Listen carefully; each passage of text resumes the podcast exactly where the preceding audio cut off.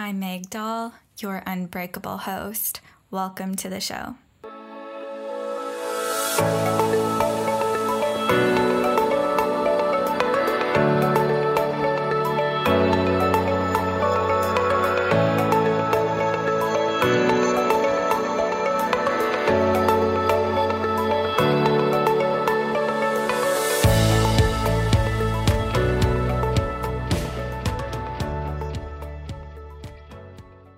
Hello, friends, and welcome back to a brand new episode of the Unbreakable You podcast. It's Meg here as always, and I am so grateful for you joining me on the show this week. We have a very special guest on the show with me this week. But before I introduce you to her, I just want to say hello and give you a few updates about my life, what I'm up to, that sort of thing. So, I actually got this episode ready for you. Actually, I got this week's episode ready and also next week's episode ready for you before I left for a little bit of a getaway.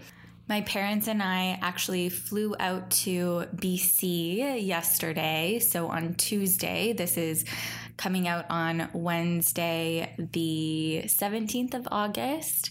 So, my parents and I flew to BC so my mom and I could go wedding dress shopping with my godmother and my maid of honor when I got engaged, I was chatting with my mom and shared with her that if I could kind of create my ideal wedding dress shopping crew, I said obviously I'd want her and then her sister, which is my aunt, and her and I have always been super close.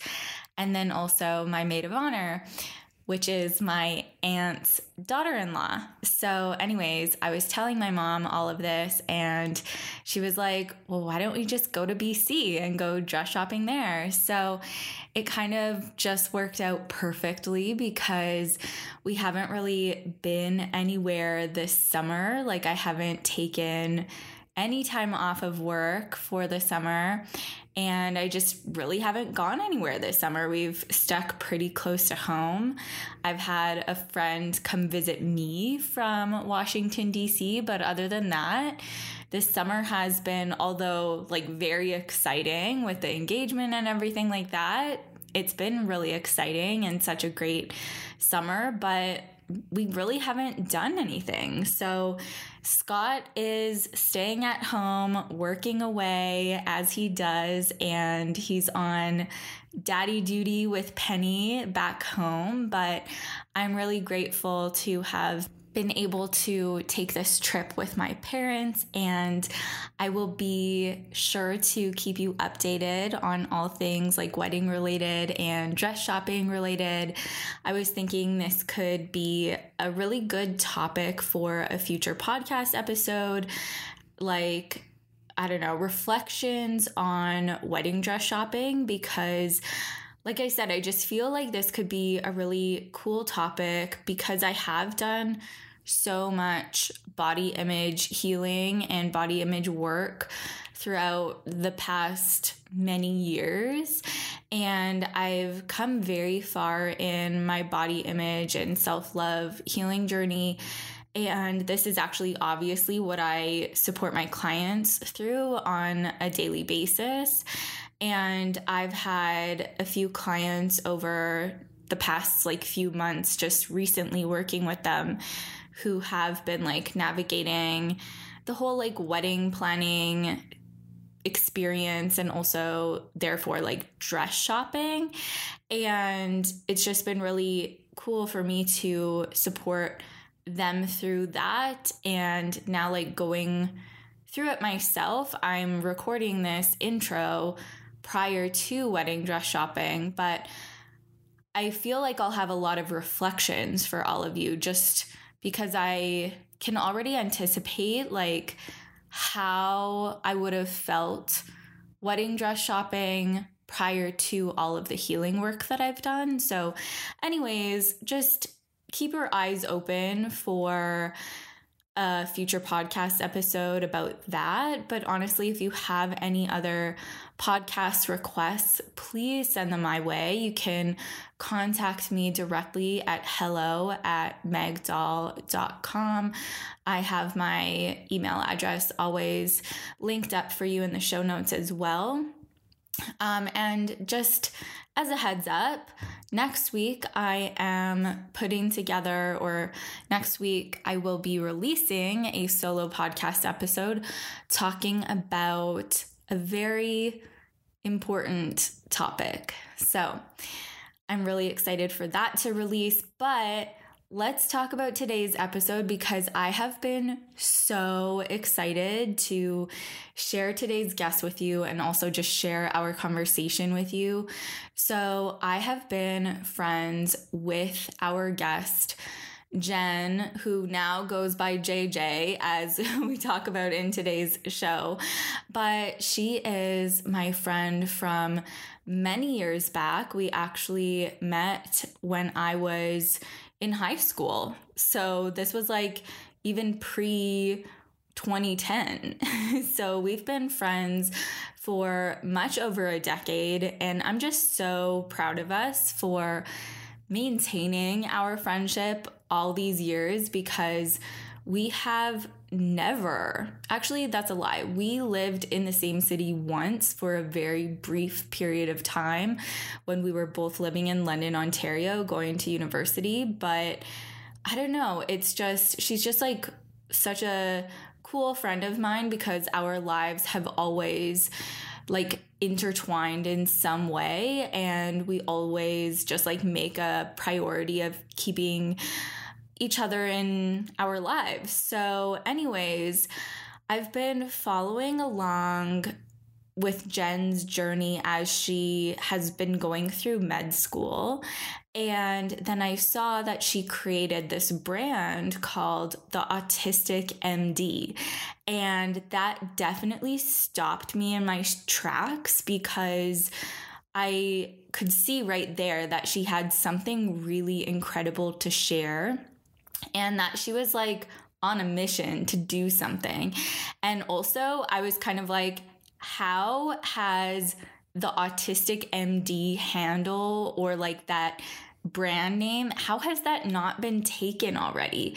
So, anyways, you are going to get to know my friend so well throughout this episode. She talks about her experience with going through med school as someone who has autism or someone who is on the spectrum and how that impacted her experience through med school. So, I really do think that this podcast episode could be beneficial for those of you who have autism or have like this feeling that maybe this is something that is you know pertains to your life or that you resonate with it.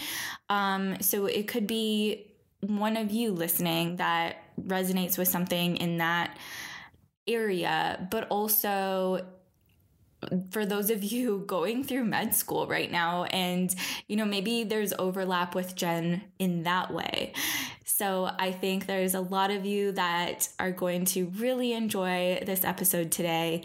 And I hope you have a lot of takeaways. I'm sure there will be. And just a big thanks for Jen for joining us on the show this week and we have all of her links in the show notes as always. And if you're listening and loving the show, please take a screenshot of you listening and post it to social media. And you can find me and tag me at I am Meg Doll, and you can tag Jen at the Autistic MD. Thanks, everyone.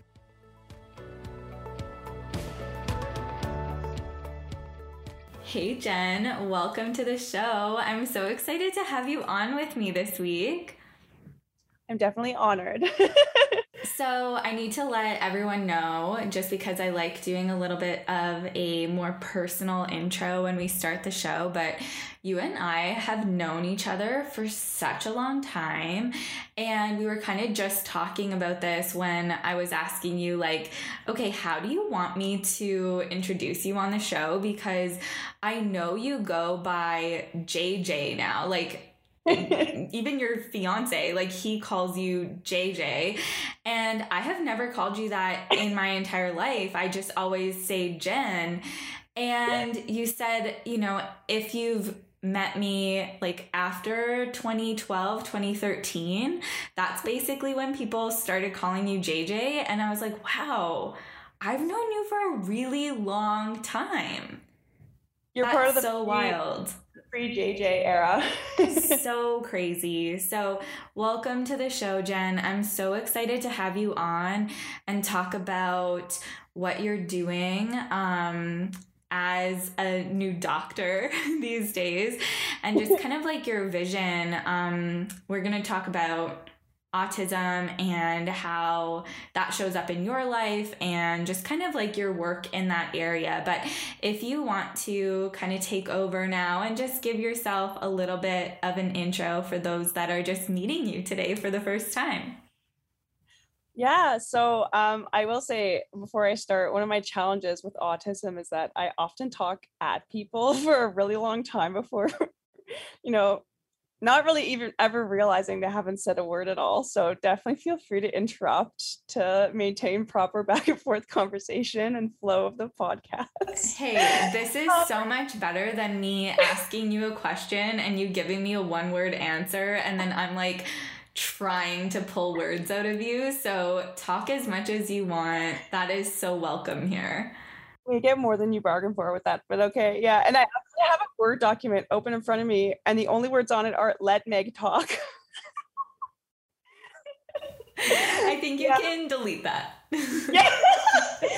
yeah. So, um, yeah, I'm JJ. Um, I, uh, how would I describe myself? I guess I was a social worker first before I went to med school, and um, I'd really always thought about going into medicine and after a couple years of work experience decided to give it a go um, got accepted and uh, throughout the md program um, it became apparent to me that there are many challenges faced by not only those on the spectrum but also those with um, other disabilities and so um, sort of I'll, I'll kind of take you guys through a bit of a tale of really what solidified my motivation and and desire behind the autistic MD sort of project.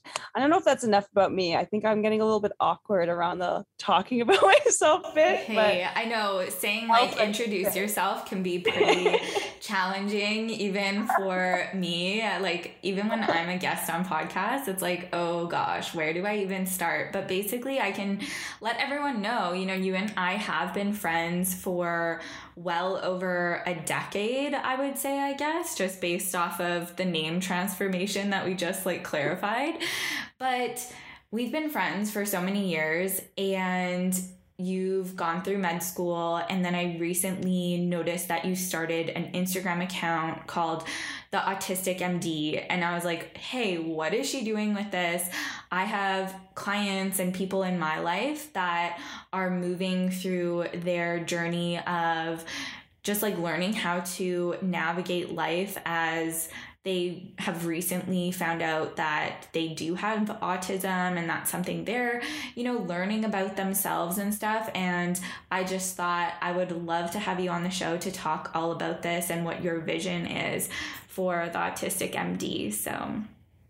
And yeah, and I guess before I launch into that, eh, one thing that came up in my head as you were saying that is how autism looks so different in every single person. Um, I myself, before I was diagnosed, had a lot of misconceptions about what it looked like to be autistic. And, and furthermore, um, you have a lot of people who were, you know, I was born in 1989. And at that point, you know, in the 90s, family doctors weren't screening for autism um, in kids who did not have an intellectual disability or a language delay typically you know if you weren't raising a concern of some kind, uh, you wouldn't get diagnosed. You know, things have changed drastically since then, but I think a lot of adults, particularly women in their 20s, 30s, and 40s, are now getting diagnosed. Um, and so I think it's it's really reframing what we think about autism and what it means to be autistic. Yeah. Do you want to maybe talk about some of those misconceptions or what people assume autism to look like?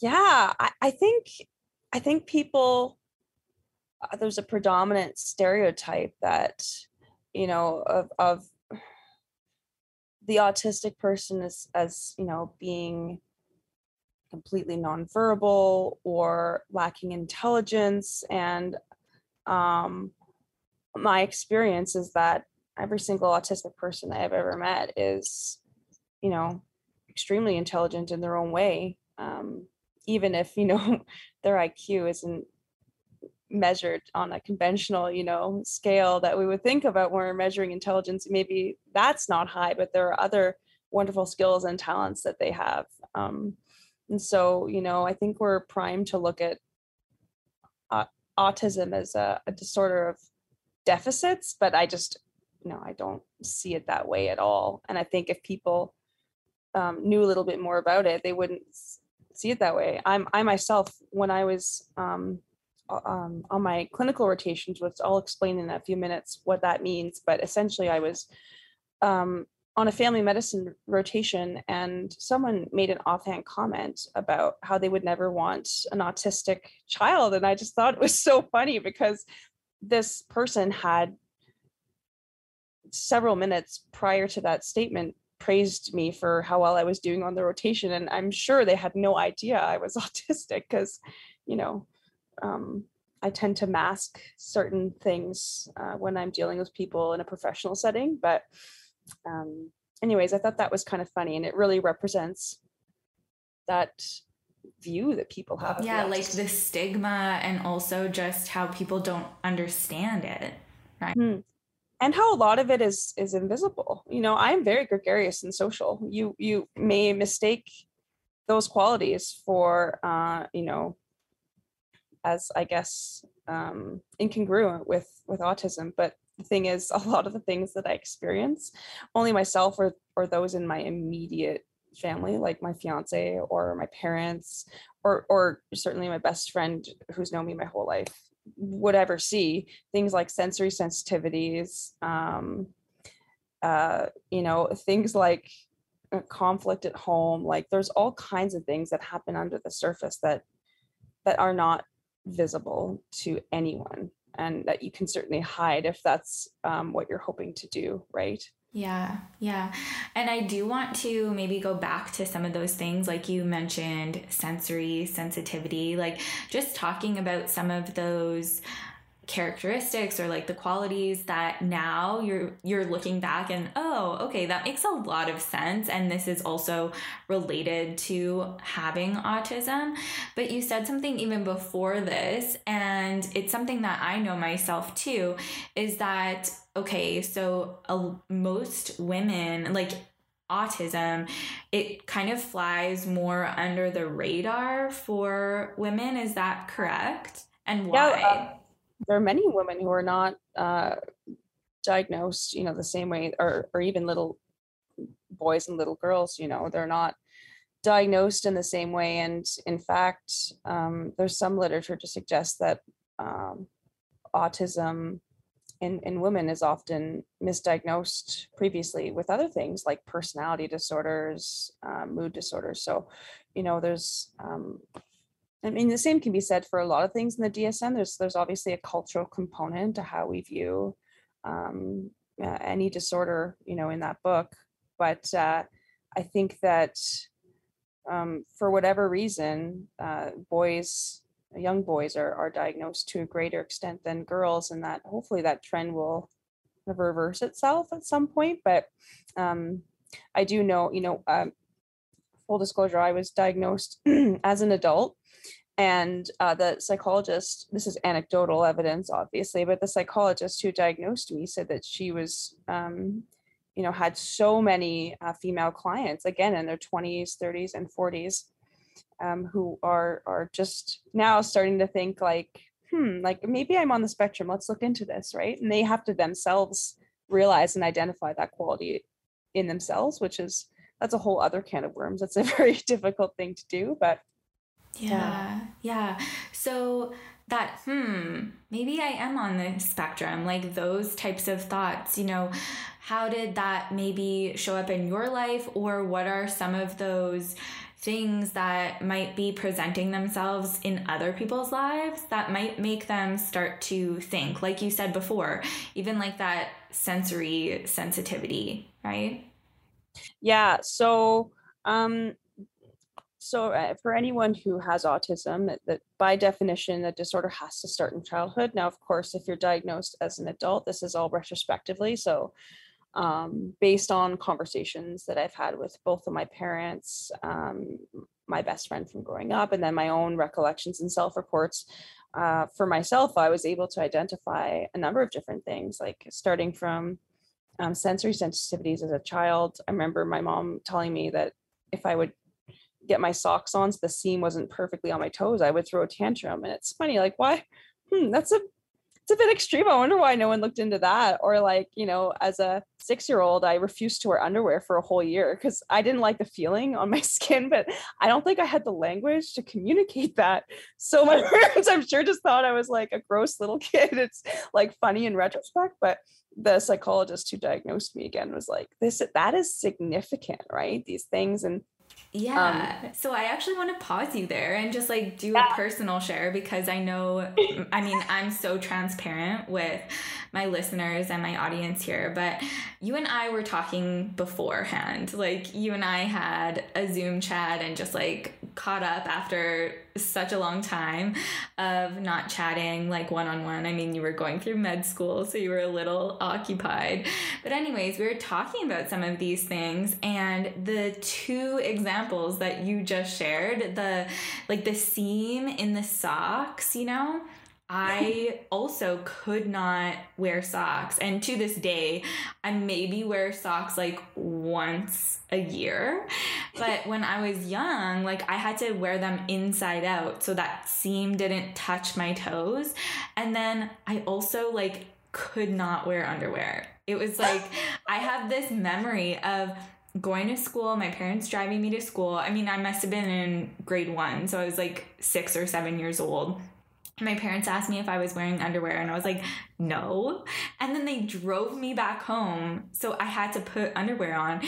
And, you know, after having that conversation with you and just realizing that and talking about with you how that was all connected to like autism for you, right? I brought this up to my parents and I was like, hey, you know how I used to do this and this?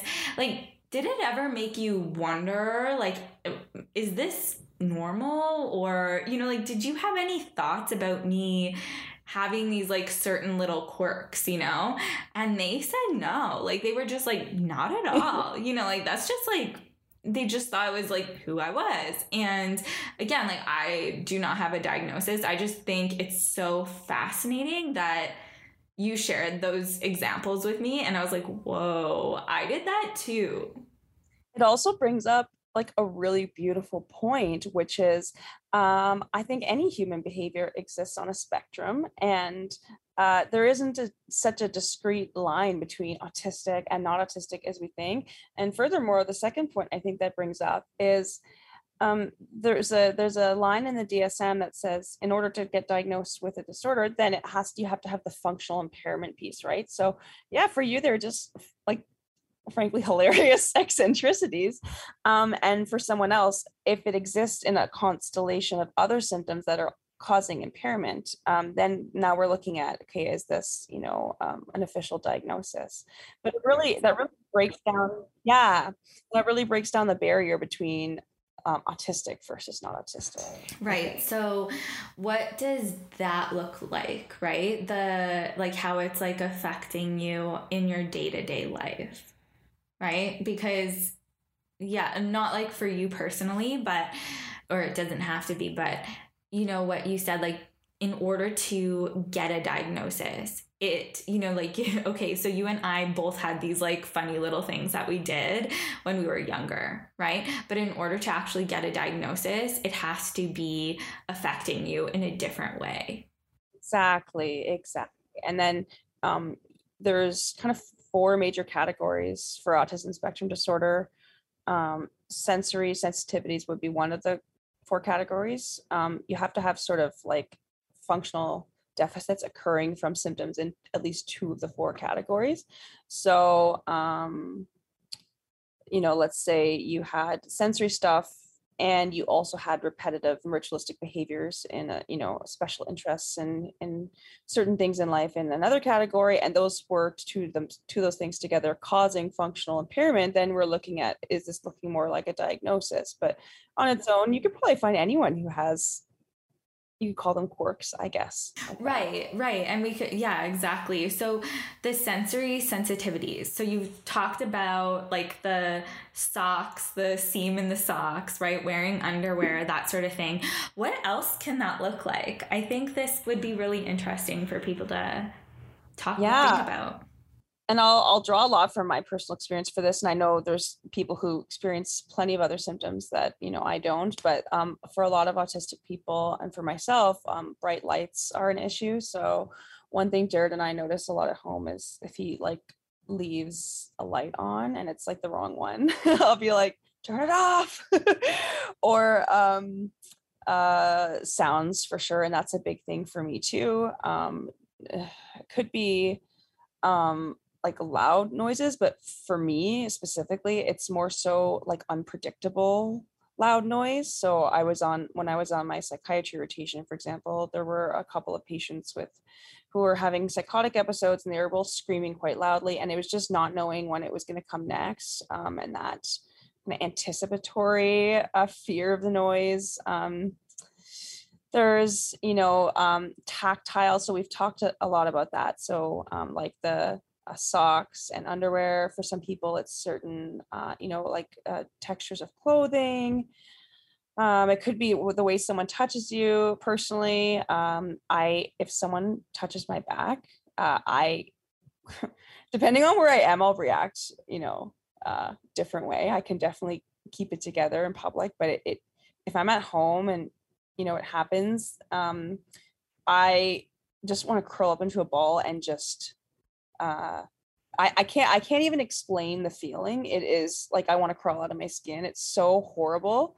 Um, so that's that's something that happens for some people is the the way that you're touched is really important. It could be a certain body part, it could be a certain type of touch.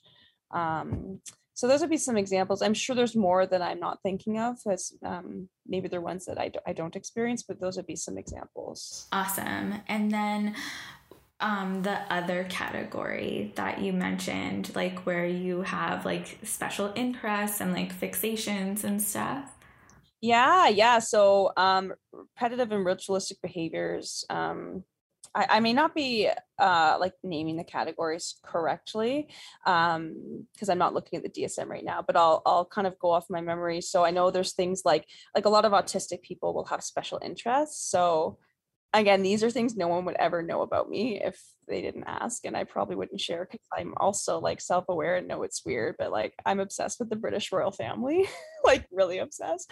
Like I know a lot. Like I'm, I've made a flashcard deck of all the kings going back to, of England, sorry, uh, kings of England going back to, you know, anyways, many centuries ago. And I haven't done it yet because I actually think the thing that limits my special interests the most is medicine because medicine is in its own right a special interest in that demands almost all of my time but if, if i had the time and that wasn't artificially being limited i would i would literally like never stop learning about the royal family. I think it's so interesting.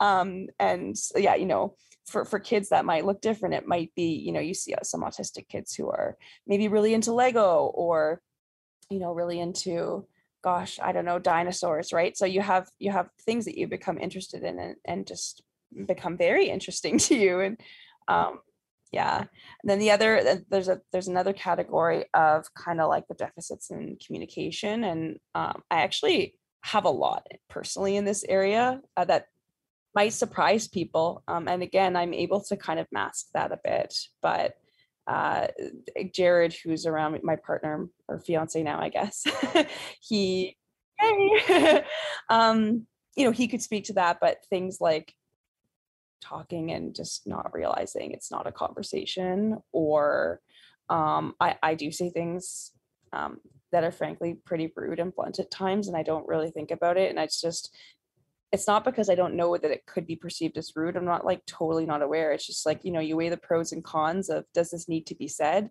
And I'm like, yeah, I mean, it's true. So it, it needs to be said. And there's this kind of, for me at least, this pursuit of the truth above all else. So it's like, if it's rude, it, if it's true, then it's worth it. So that's kind of where that comes from for me. There's a lot more deficits, and you know, um, eye contact is obviously a really commonly known one in this category. So um, you know, I'll, I'll, I mask this, you know, pretty significantly by forcing myself to look at people. But if I had my way, I would probably never look at people unless I knew them really well. Uh, it's not that it makes me uncomfortable; it's just distracting. It's like I'd rather not. yeah, and then I forget what it's funny. I forget what the fourth category is right now, but um, anyways, uh, that's kind of those are kind of some of the big things. I should know it better considering that it's my diagnosis, but um, I'm also not going into psychiatry, so I maybe I'll excuse myself for not yeah. No, no, and I did not give you a heads up that I would be asking this either.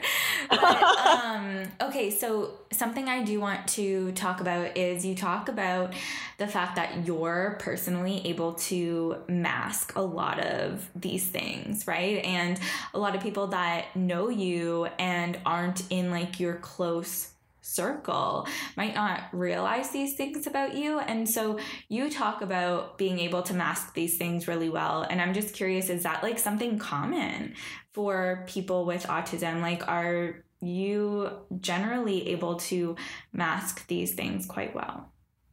I think um, masking is a very common thing that autistic people feel obligated to do. Some some of them do. I should again i should qual- um, clarify i'm not trying to speak for every autistic person but i think that it's it's a very exhausting thing that most of us or many of us do just to kind of go about through the world and not be perceived as strange i think for me. So um i mean the discomfort of knowing how someone would perceive me if I didn't look in the eye sort of like weighs on me. And so then I force myself to look in the, them in the eye, but then that's exhausting. And so you mask all day and then you get home and you're like, oh man, like I really have nothing left to give right now at the end of this day because you've you put so much energy just into um kind of fitting the neurotypical mold when that's not who you are. Yeah, no, that makes a lot of sense. And you did mention that like you were diagnosed as an adult.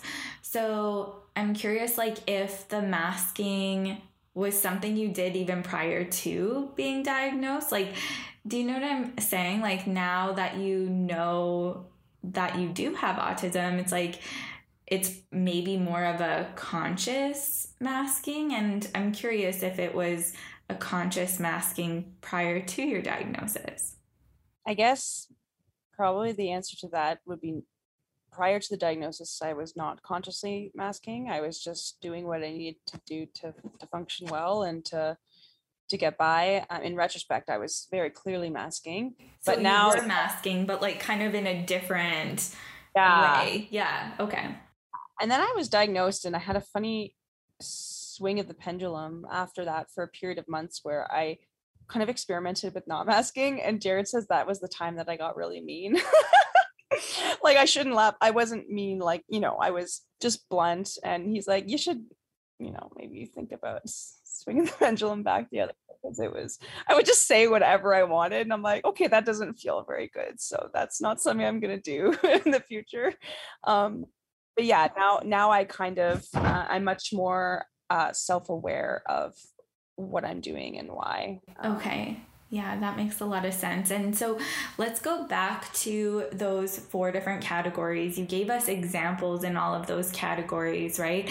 And I even said I relate to some of those in those categories. But there's that, I keep forgetting the term, Jen. Like, there's like the, what is it? Like the functional deficit Is that the yeah. term? And like, I, so, I don't know if that's the term, but that's the word I'm using to describe that part of the DSM. Like you act like you need a functional deficit in order to yeah. get a diagnosis, right? So people yeah. can be sensitive to light and or loud noises or certain, you know, like I have a tag on my bra right now, and I'm like, I hate this tag so much, and I need to cut it off. But what does it look like to have just some of these like and i'm using air quotes here like what does it look like to have some of these quirks right versus having these characteristics and it being related to autism? Yeah that's that's a great question. I think that would look different for every single individual person who has autism. For me it manifested a lot in medical school and it showed up a lot in my interactions with people and sort of this mismatch between what my intentions were and how uh, you know i was being perceived. Um, it was a very odd lack of congruence between you know getting like the best feedback i could ever imagine like 95% of the time but then having a couple off times where things were so catastrophic. Um, and certainly i i think that I'll, I'll this is a good segue into autistic MD, I guess, but I can get how I feel like medicine is also not a very friendly place to those with disabilities at times. And so I think there was, you know, responsibility on both sides there. But for me, um, that's that's how that manifested, and that's how and why I decided to um, officially pursue the diagnosis because I knew it it was affecting my life. Mm-hmm. Yeah. So it was affecting your life, and um, you went through med school while you were, you know, navigating this too. And then created this autistic MD. And so maybe we can talk about that now and like what your vision for autistic MD is. I know it has a lot to do with like kind of like you said medicine isn't really um, necessarily like super supportive for students who have these types of di- diagnosis diagnosis right? Uh, and i would say like so, some in some ways they are. I genuinely think the people in um, undergraduate medical education we call it like UME I think they're all good people with good intentions. And I think there's a lot of intention there to support students. And there are some official ways where that's done. But I think the actual um, like raw material of what people with disabilities actually need to succeed in medicine is maybe not really well woven into the whole profession itself, not even just education, but the entire thing, right? Uh, I think the intent, I, I guess I should um, and emphasize that I think the intentions are good. I, I I hate to go through the world thinking there's malice there, but I think that there's just a lot of work to be done. Mm-hmm. And so, is that kind of your vision with Autistic MD then?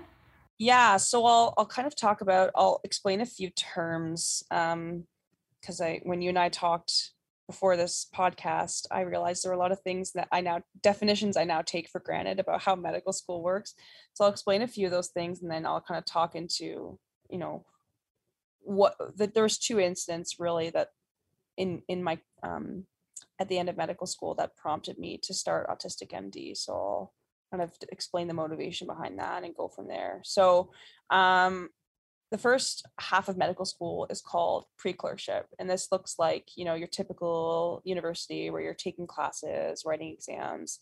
Um, the second half is called clerkship um, or your clinical rotation. So this is more like a practical experience where you're like on the job. You're doing several weeks of many different areas of medicine like family medicine internal medicine obstetrics surgery pediatrics anesthesia emergency medicine etc so um, that's kind of how that looks. And then a few other miscellaneous things. So sometimes you'll hear me say a staff.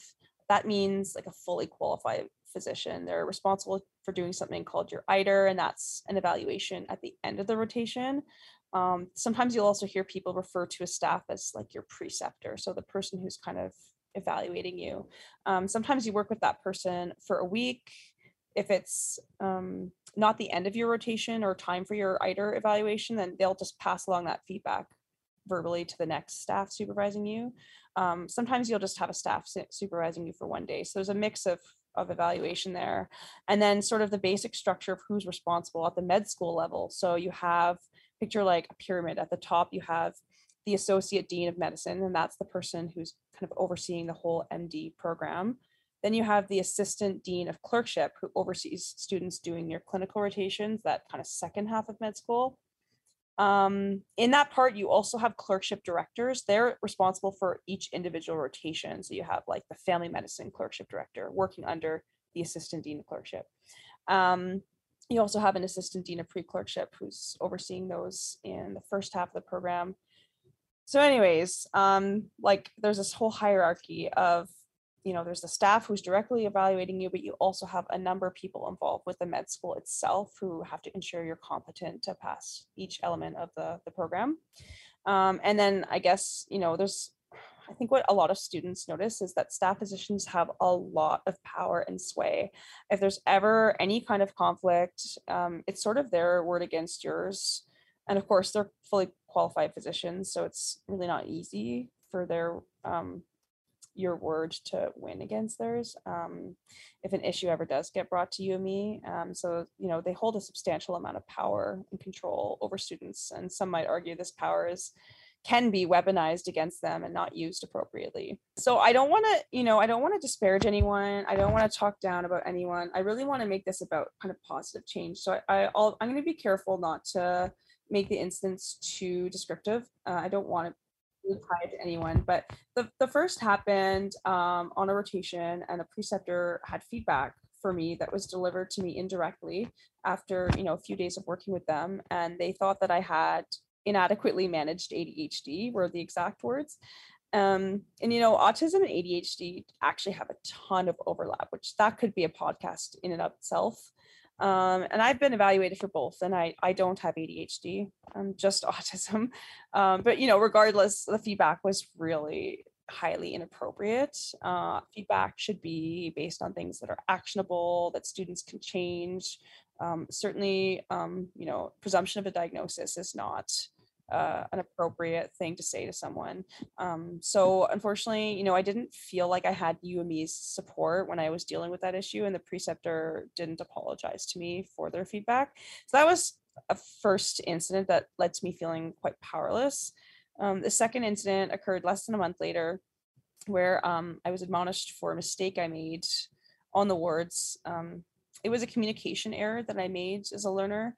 So I stood there for 10 minutes or so in a public hallway while this person berated me in front of the nurse I'd been working with that day. The tone was extremely hostile, and this person continued while I, you know, gripped my clipboard tighter and tighter to my chest.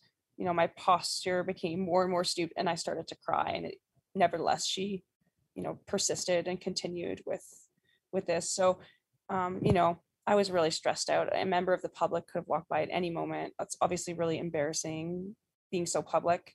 Um, and the aftermath of that was when I disclosed to the school that I'm autistic, because obviously I felt that had a role in the communication error and in sort of how I ended up responding to the situation, which I obviously was very upset.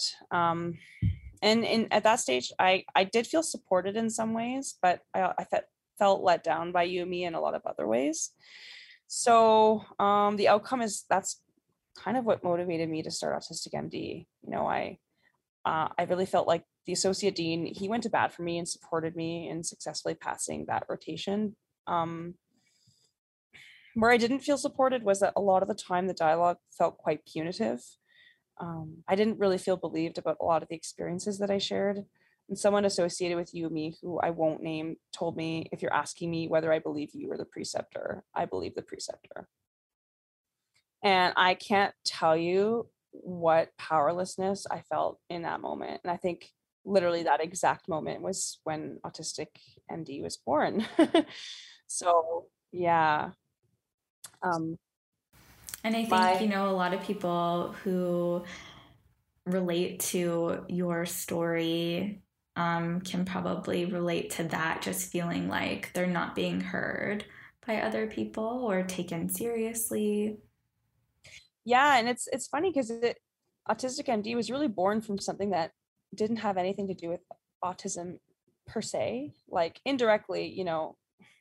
I guess my reasoning is i can't i can't change the culture of medicine nor can i change you know interpersonal challenges are inherent within any workplace for any person autistic or not autistic right? But i do think when talking about the two major triggers for this project um, there's this fundamental assumption that those of us in medicine that get into medical school not only do you have to be intelligent and capable and hardworking but also by virtue of those things there's another invisible presumption that you don't have a disability.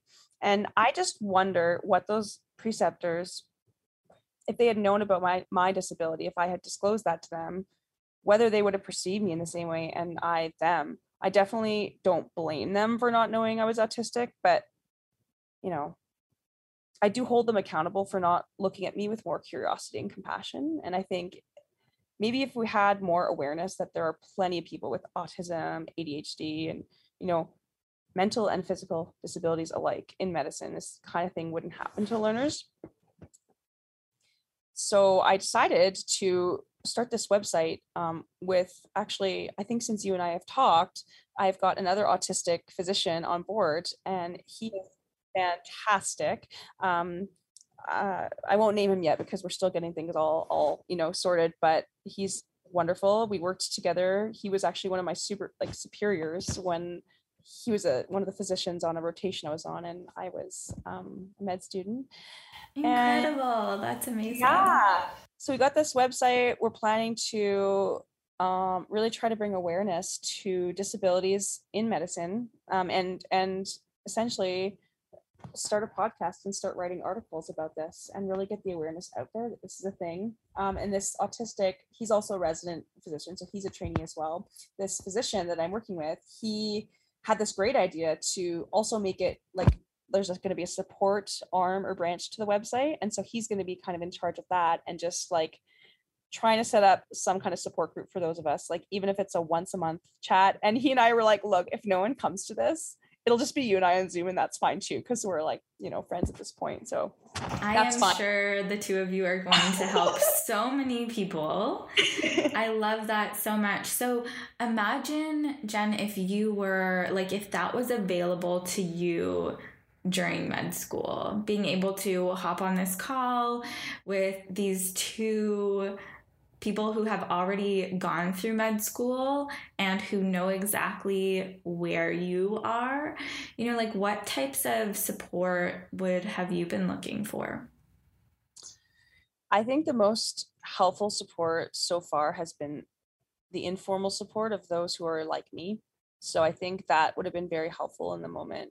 There are supports available. Um, you know each med school has like a student advising and wellness office where they'll have like counselors that you can talk to. They're physician counselors, so they're not therapists. But um, personally, I just didn't, I didn't find it to be a helpful resource for me in the issues that I was dealing with. Um, you know, they have the physician and family support program here in Alberta, which is a line you can call 24/7 to get counseling. And so there's there's that. But again, I think disabilities like autism are um, I think there's a kind of sometimes a lack of awareness of well what do we do about this one right? Like people seem to kind of throw their hands up in the air and not really know how to handle a disability in medicine. So for me i i know the the culture won't necessarily change or at least not very fast but what i do have power over is my ability to connect with others and to form meaningful relationships. And so i think if that had been available to me if i had known that there was an easily accessible resource where i could you know meet with other other people like me on zoom that that support alone i think would have been um, extraordinary for me Awesome. Well, I love that the two of you are doing this, and it's so great that you have another physician on board. That's amazing. Yeah. Well, I should also mention um, someone else on Instagram reached out to me. He is uh, also a resident physician, and he has ADHD, and was like, I have no idea what your mission is. It, this was when I posted just my very first photo being like, you know, Autistic MD is coming in June. Um, stay tuned. And uh, he he replied and we started direct messaging and he was like, I don't even know what your plan is, but like I'm on board. So um, you know, he may he may be involved too. We'll see. Um, and I'm definitely open to to others for sure. Like the more the merrier. Yeah. So if anyone's listening to this episode yeah. right now, they can always reach out to you if they're curious. But I will definitely have all of your links in the show notes. It's so exciting that you're doing a podcast as well. Do you know some of like the topics that you'll be talking about on the podcast? Like any ideas as far as episode topics so our listeners can get excited for those? so I thought about a few things, and some of them are actually not even related to um, autism. So this is where my brain's kind of um, getting away with me because I'm so inspired and I get I have so many ideas for so many different directions. But for sure, one topic will be you know trying to interview people in medicine with disabilities, people involved in I think like if I could get like a, a, med school administrator, I don't think this is likely, but if I could get like a clerkship dean of any med school in Canada to talk to me about like disabilities in medicine, just their approach and what can we do differently or better, like that would be amazing too, right? Just anyone who's involved in policy at the med school level. Um, uh, the other thing is, you know, as a former social worker, I'm super keen on humanism in medicine and people's stories. And so um, as my own little project i'm kind of like again this is i got to keep my my vision like narrow and not like get too carried away with myself but i'm like hey is there a way i can also just try to find some arm of the website to talk about like people's stories and people's experiences of medicine um like the patient experience i mean like okay you were diagnosed with x condition um what was your experience of that? Right? Like i guess i just find those kinds of stories so compelling and it, it makes it more i think um, interesting to someone who's maybe not in medicine and is not interested in the politics of medicine. That's kind of another idea that I've had. But I will say, like, I'm still spending the next few weeks sort of getting everything together and and getting the first post for the website done. So it'll be a few weeks um, still, but uh, in that time, I'm hoping to nail things down a little bit more. I really should have had that that answer ready to go and more uh, more concise for you when you're asking. No, that's, that's great. Because I'm still nailing down the exact vision. yes, awesome. Well, thank you so much for joining us today. I know everyone's going to have at least a few takeaways from this episode and just be inspired by you. So thanks, Jen. Thanks for having me.